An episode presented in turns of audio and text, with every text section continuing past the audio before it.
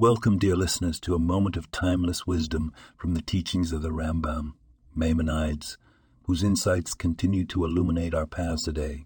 In the realm of personal development and self awareness, the Rambam discusses the concept of middot character traits.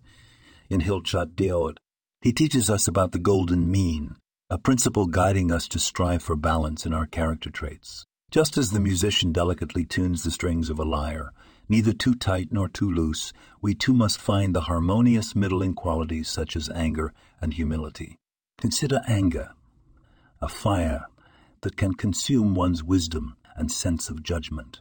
The Rambam advises us to lean towards the opposite extreme, cultivating patience and calmness. He describes the wise as those who are not easily provoked, and when angered, they maintain their composure, responding gently in the dance of daily interactions, whether at work, with family, or friends.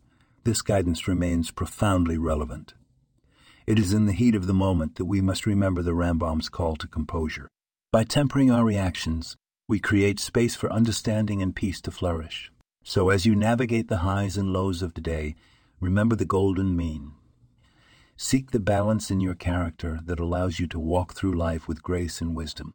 Thank you for joining today's reflection on the timeless teachings of the Rambam. May these words guide us in our everyday lives, helping us to build a world filled with kindness, understanding, and balance.